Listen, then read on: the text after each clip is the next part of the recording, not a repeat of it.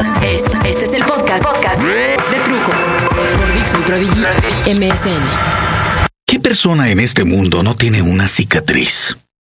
Una pequeña cicatriz creada a partir de la caída en tu bicicleta o en una caída jugando en la calle con los cuates de la cuadra o la que te hiciste jugando con tus hermanos o tus primos, subiendo por las ventanas de la casa escondidas de tu madre porque ella nunca pudo comprender las dinámicas esenciales de ser Batman y Robin o Superman o el hombre araña. I'm Batman. Si te iban a regañar por intentar semejantes hazañas, entonces ¿para qué chingados te compraron el traje de Superman o el traje de Batman? Honestamente, ¿quién se imagina a un superhéroe sentado tres horas frente a una mesa hasta que no se comiera la pincha ensalada de chayotes, o al hombre araña, siendo castigado a cinturonazos por la araña madre por usar sus estambres como telarañas. Pero bueno, esa es la falta de congruencia de los padres de los superhéroes que tocaremos en otro podcast. Conste que yo ya lo aparté, ¿eh? Las cicatrices vienen en diferentes tamaños, colores, formas y significados, porque uno puede divertirse con una pequeña cicatriz, con tu pareja. Esa pequeña cicatriz que hace que la comisura de sus labios te regale una cicatriz muy sexy. O esa cicatriz tan especial que tiene casi en una pompa. ¡Wow! Y que te vuelve loco. O aquella pequeña línea que tiene su nena debajo de la línea pública. Y que los hizo desde hace rato jugar al doctor o a la enfermera. Pero hay otras cicatrices. Cicatrices más grandes o menos simpáticas. Tal vez hablamos de cicatrices aparatosas que te recuerdan un momento dramático o determinante en tu vida y posiblemente en la vida de la gente que te rodea. Esa marca que tiendes a cubrir con una mascada o con lentes oscuros o con lentes oscuros. La cicatriz que hace que desde entonces solamente uses mangas largas porque aborreces las marcas en tus brazos o en tu cuello, en tu cuello. O que ha hecho que la gente que ignora tus motivaciones personales te conozca como la chica que siempre usa medias de colores o medias de algodón. Y miles y miles de trucos o formas intentan hacerte pasar inadvertido, inadvertida, en tu propia sociedad. Pero hay cicatrices más profundas todavía más lamentables. Cicatrices que no pueden ser tapadas o encubiertas. Cicatrices que cambiaron tu vida y tus costumbres. Y que no son compatibles de ninguna forma con el estilo de vida que te caracterizaba antes de tu encuentro con ellas. Que no combinan con tu risa, con tu sociabilidad, con tu alegría de vivir. Y que han fabricado una enorme sombra que te cubre y que solo deja ver a los demás una mala copia al carbón de quién eras, de quién fuiste, de quién eres, pero pero te avergüenza, pero te avergüenza. Te atormenta, te atormenta, te atormenta. 11 de septiembre del 2001. Una mañana como cualquier otra. Una mañana como cualquier otra. Una sociedad se preparaba para un día más en su rutina para fabricar desde el fondo de sus más normales circunstancias un día productivo más que anotar en las agendas. Nadie podría haber imaginado que esa mañana, de la nada aparente, se materializarían dos aviones dirigidos hacia más que solamente el World Trade Center, el centro de negocios del mundo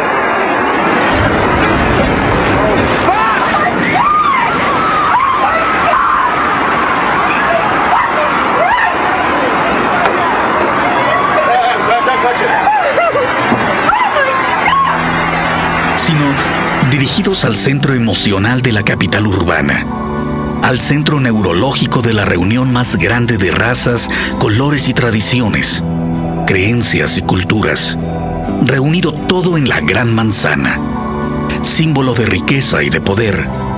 Nadie imaginó gritar y correr, escapar y sangrar. Nadie imaginó morir. No así. No ahí. Millones de personas alrededor del mundo quedamos hipnotizados ante la mayor expresión de odio y de venganza apenas en el primer año del nuevo siglo. De la misma forma en que recuerdo aquel niño pesado, presumido, el güerejo en la escuela que no podía dejar una oportunidad para humillar a los demás. Para quitarle su torta o el dinero que le daban al debilucho sus papás para comprarse algo en la tiendita. O que te ridiculizó frente a la niña que tanto te gustaba, frente a tus amigos. Pero al que todos le tenían tanto miedo que no hacía nada y se sometían ante el mamón de la escuela. Recuerdo el día en que de la masa estudiantil, alguien, a quien no había notado especialmente en el pasado, alguien dijo basta y de la nada aparente le partió la madre. De la nada. De la nada aparente lo derrumbó y el gigante quedó hecho escombros.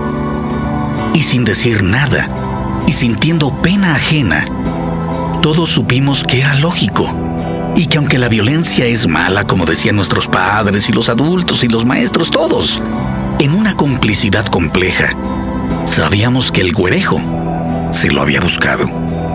Pero tantos sentimientos encontrados, el presenciar el llanto y la pena de miles y miles de familiares y amigos aquella mañana, serían, por ejemplo, la primera vez que nuestros pequeños hijos habrían sido expuestos a un mundo cruel y sus ojos redondos miraban sin comprender y se sincronizaban al llanto de millones de pequeños a nivel global. Pequeños que parecen demasiado pequeños para dilucidar por qué alguien podría aborrecer a otro como para matarlo. Eso multiplicado por 3000. Pero nosotros, los adultos, tenemos una percepción diferente del dolor. La gente corría. Se escuchaban los llantos. Los carros de los bomberos a todo lo que daban. El sonido de las sirenas. Los policías. Los rescatistas. Gente. Y más gente. Y tierra y escombros. Y olor a muerte. 19 de septiembre de 1985. 19 de septiembre de 1985. Una mañana como cualquier otra, una sociedad se preparaba para un día más en su rutina, para fabricar desde el fondo de sus más normales circunstancias un día productivo más que anotar en las agendas. Nadie hubiera podido imaginar que esa mañana, de la nada aparente, el rugido de la tierra cobraría su tributo. El dios pagano del maíz y del chile y la tortilla pediría vidas a cambio. Está temblando, está temblando un poquitito. No se asusten, vamos a quedarnos. Les doy la hora. 7 de la mañana, 19, ah, Chihuahua. 7 de la mañana, 19 minutos 42 segundos, tiempo del centro de México. Sigue temblando un poquitito, pero pues vamos a tomarlo con una gran tranquilidad. Vamos a esperar un segundo para poder hablar. Yo me encontraba en un VIPS, el VIPS de Holbein, eje 5 Insurgentes. Casualmente uno de los pocos VIPs situado bajo un enorme edificio, porque la mayoría de ese tipo de restaurantes son construcciones independientes, la mayoría de un solo piso y por supuesto más seguros en caso de un temblor. Me encontraba esperando a mi gran amigo Ricardo Pollens, desde entonces ya un gran escritor en ciernes, que ya venía con 19 minutos de retraso, cuando de pronto, la tierra, mi tierra, comenzó a temblar con una fuerza que yo no podía reconocer, a mis 20 años nunca había presenciado. La gente comenzó a vociferar. Después, unos gritaron y otros corrieron hacia el exterior. Otros, transformados por el pánico, se lanzaron bajo las mesas del VIPS. Y fuera de que en esos momentos se me hacía difícil imaginar cómo podría salvar la vida bajo una mesa al tener más de 15 pisos de cemento y varilla encima, me molestó la idea de que además de eso me cayera encima el jugo de naranja y el café. Por no imaginar mi ridícula situación al ser reconocido días después como el cadáver bajo los molletes. Así que eh, preferí quedarme sentado, observando a la gente correr, gritar, esconderse de la muerte y así recordar. Y recuerdo a ese jovencito en la Cuauhtémoc, como de 15 o 16 años, que igual a mí le gustaba salir a correr. Él salió a las 6 de la mañana, pasaditas, y tras la sacudida de la tierra, aceleró el paso para regresar y tranquilizar a su madre, quien temía mucho a los temblores. A su paso aparecían pedazos de piedra, asfalto agrietado, gente en las banquetas llorando, todo como obstáculos que le impedían llegar más rápidamente a su hogar. Cuando minutos después llegó, frente al número X de la calle X de la colonia X, no encontró más que piedra sobre piedra sobre polvo, como en un sueño. Y se dedicó más de 24 horas a tratar de quitar con sus manos piedras y pedazos de concreto y escombros que cubrían a su madre y a su hermano menor. Más de 24 horas hipnotizado, sin detenerse, hasta que los rescatistas lo removieron de ahí para ayudarlo, para tratar de ayudarlo, para despertarlo de esa pesadilla a una realidad tal vez más aterradora. Él, como muchos jóvenes, hombres y mujeres, acudieron ese día, esos días, al llamado del dolor. Estoy en presencia de uno de los más grandes desastres que he visto en la historia de la Ciudad de México desde que nací en ella. Estoy enfrente de mi casa de trabajo donde he pasado a lo largo de mi vida más horas que en mi propia casa y está totalmente destruida. Solo espero compañeros de trabajo, mis amigos, mis hermanos de labor, estén todos bien. Y recuerdo cómo mi pueblo acudió de una forma u otra al llamado de la miseria y se unió. Y recuerdo las familias que se juntaron para traer cobijas y ropa para donar. Las familias que se organizaban para preparar limonada y tortas o tacos de guisado para alimentar a la gente. A los rescatistas, a los que ayudaban, los que lloraban.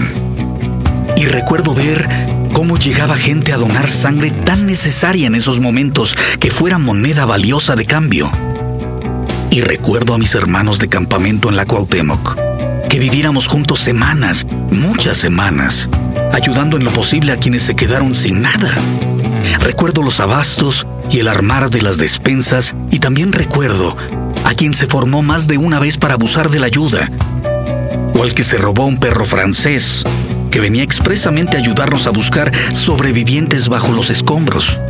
Recuerdo, recuerdo pasajes que también recuerdas tú, porque fuimos miles de mexicanos, millones de mexicanos, que nos sumamos en diferentes tareas a sanar la herida de nuestro país.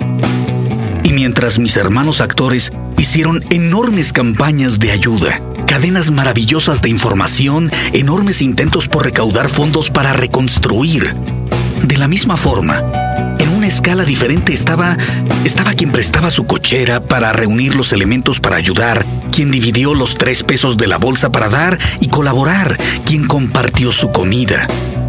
A mis hermanos de dolor, a mis hermanos y hermanas que compartimos esa cicatriz nacional de 1985. Yo les pido que no olviden. Todo lo contrario, recuerden, porque ese dolor nos hizo en gran parte lo que somos hoy. Y no hay pañuelo o pañoleta suficiente que tape esa cicatriz. La cicatriz de la gente asustada. La cicatriz de perder a los tuyos. De filas de gente de pueblo moviendo piedra tras piedra tras piedra como hormigas. Filas de gente que al unísono callaba. Cuando alguien gritaba, ¡Se oye algo! y las máquinas se apagaban. Y todo quedaba en absoluto silencio. Y el clamor y la alegría de todos, de la gente, cuando se lograba salvar a un bebé, a un sobreviviente. Así fuera un perico, un perrito, a todos. A la gente nos unía ese dolor y esa esperanza. Más allá del color, de la posición económica, de la creencia religiosa, éramos, éramos uno. Fuimos uno. Y aún somos uno. Pero no queremos recordar, porque nos duele, porque nos cuesta mucho comprender y más aceptar que esto somos. Somos un pueblo con enormes cicatrices en el alma, en el alma de nuestras personas, en el alma de la sociedad, y que no podemos ni debemos cubrirlas. Que hoy es cuando más necesitamos comprender que un pueblo debe ser uno solo, una enorme familia con diferencias, diferencias evidentes con las que debemos aprender a vivir y convivir. Recuerden cómo ante el dolor nos hicimos uno y ayudamos a quien más lo necesitaba. Recuerden, recuerden por el bien de nuestros pequeños, recuerden por el bien de nuestro país. Hoy, con una sociedad dividida, separada cuidadosamente por un sistema que sabe que dividiéndonos nos manipula. Recuerden, recuerden la fuerza de esa unidad. ¿No les da tristeza vernos tan vulnerables? aceptando cualquier imposición porque no queremos problemas. No, eh, porque no nos gusta el dolor. No queremos conflictos. Hoy, hoy, veo a un México pobre, con un sistema pobre, triste. Y escucho jóvenes diciendo, ganamos y nadie nos quitará el triunfo. ¿Ganar? ¿Ganar? ¿Quién ganó? ¿Qué ganaste? ¿Podrías mostrarme qué ganaste? Un país tan triste que su presidente tiene que huir a Dolores Hidalgo a gritar para no verse expuesto ante el mundo como un fracaso. Un México con un presidente que no puede dar su informe presidencial de frente y con personalidad cerrarle el hocico a quien se atreva a interrumpirlo. Un presidentillo que prefiere entregar su informe por escrito y retirarse como, como un ratero que regresa a lo robado, con miedo, con vergüenza, sin vergüenza, y que da su semi-informe mal editado, a solas, en compañía de sus lamehuevos. Un México muy triste donde me quieren convencer de que ganó un Calderón por el solo hecho de que lo metió con su poder presidencial. El presidente que más vergüenza me da de un sinnúmero de presidentes que ya me daban vergüenza y ya me daban asco. Y el contendiente, un López Obrador que perdió el estilo, que perdió la elegancia del revolucionario y del estratega. Una izquierda descompuesta. Una izquierda descompuesta por su líder ¿Saben qué? Yo me quedo con el México del 85. Un México que de rodillas, bajo escombros, bajo toneladas de varilla retorcida y de cascajo, tenía dignidad, tenía solidaridad, un México que ante el dolor ayudaba de la mano a sus hermanos. Y aunque entonces también había hijos de la chingada, aprovechados y oportunistas, al menos entonces se enfrentaban a un pueblo que aunque sea por el dolor estaba hermanado, poderoso orgulloso de ser mexicano y los que hemos vivido en familia sabemos eso de no te metas conmigo porque mis hermanos te parten tu madre, cabrón. Yo me quedo con eso. Yo me quedo con ese México. Yo me quedo con mis cicatrices. De los archivos musicales de Dixo.com hemos seleccionado un tema que ha sido interpretado por una enorme cantidad de intérpretes. El día de hoy hemos escogido la interpretación de Luis Miguel al maravilloso tema del ya fallecido cantautor Guadalupe Trigo, Mi ciudad.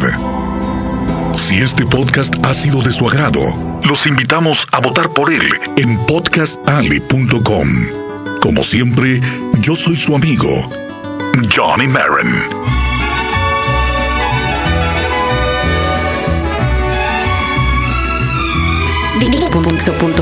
Mi ciudad es Chinampa, en un lago escondido. Es el sontle que busca en donde hacer nido.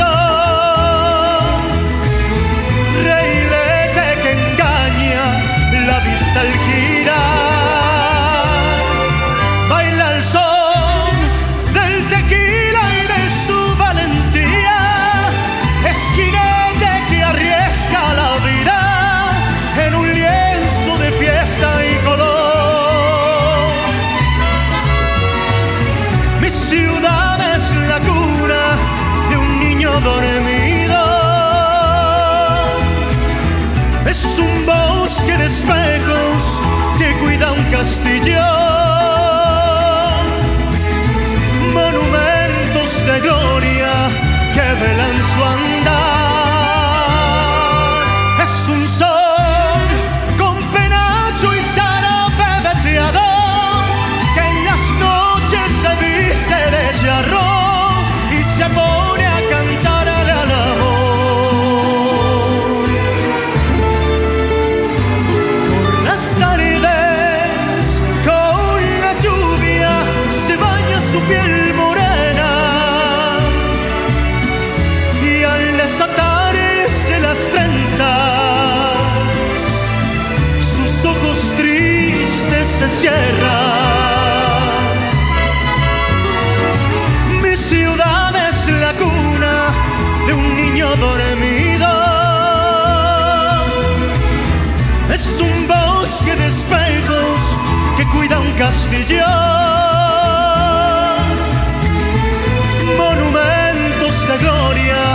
que velan su andar.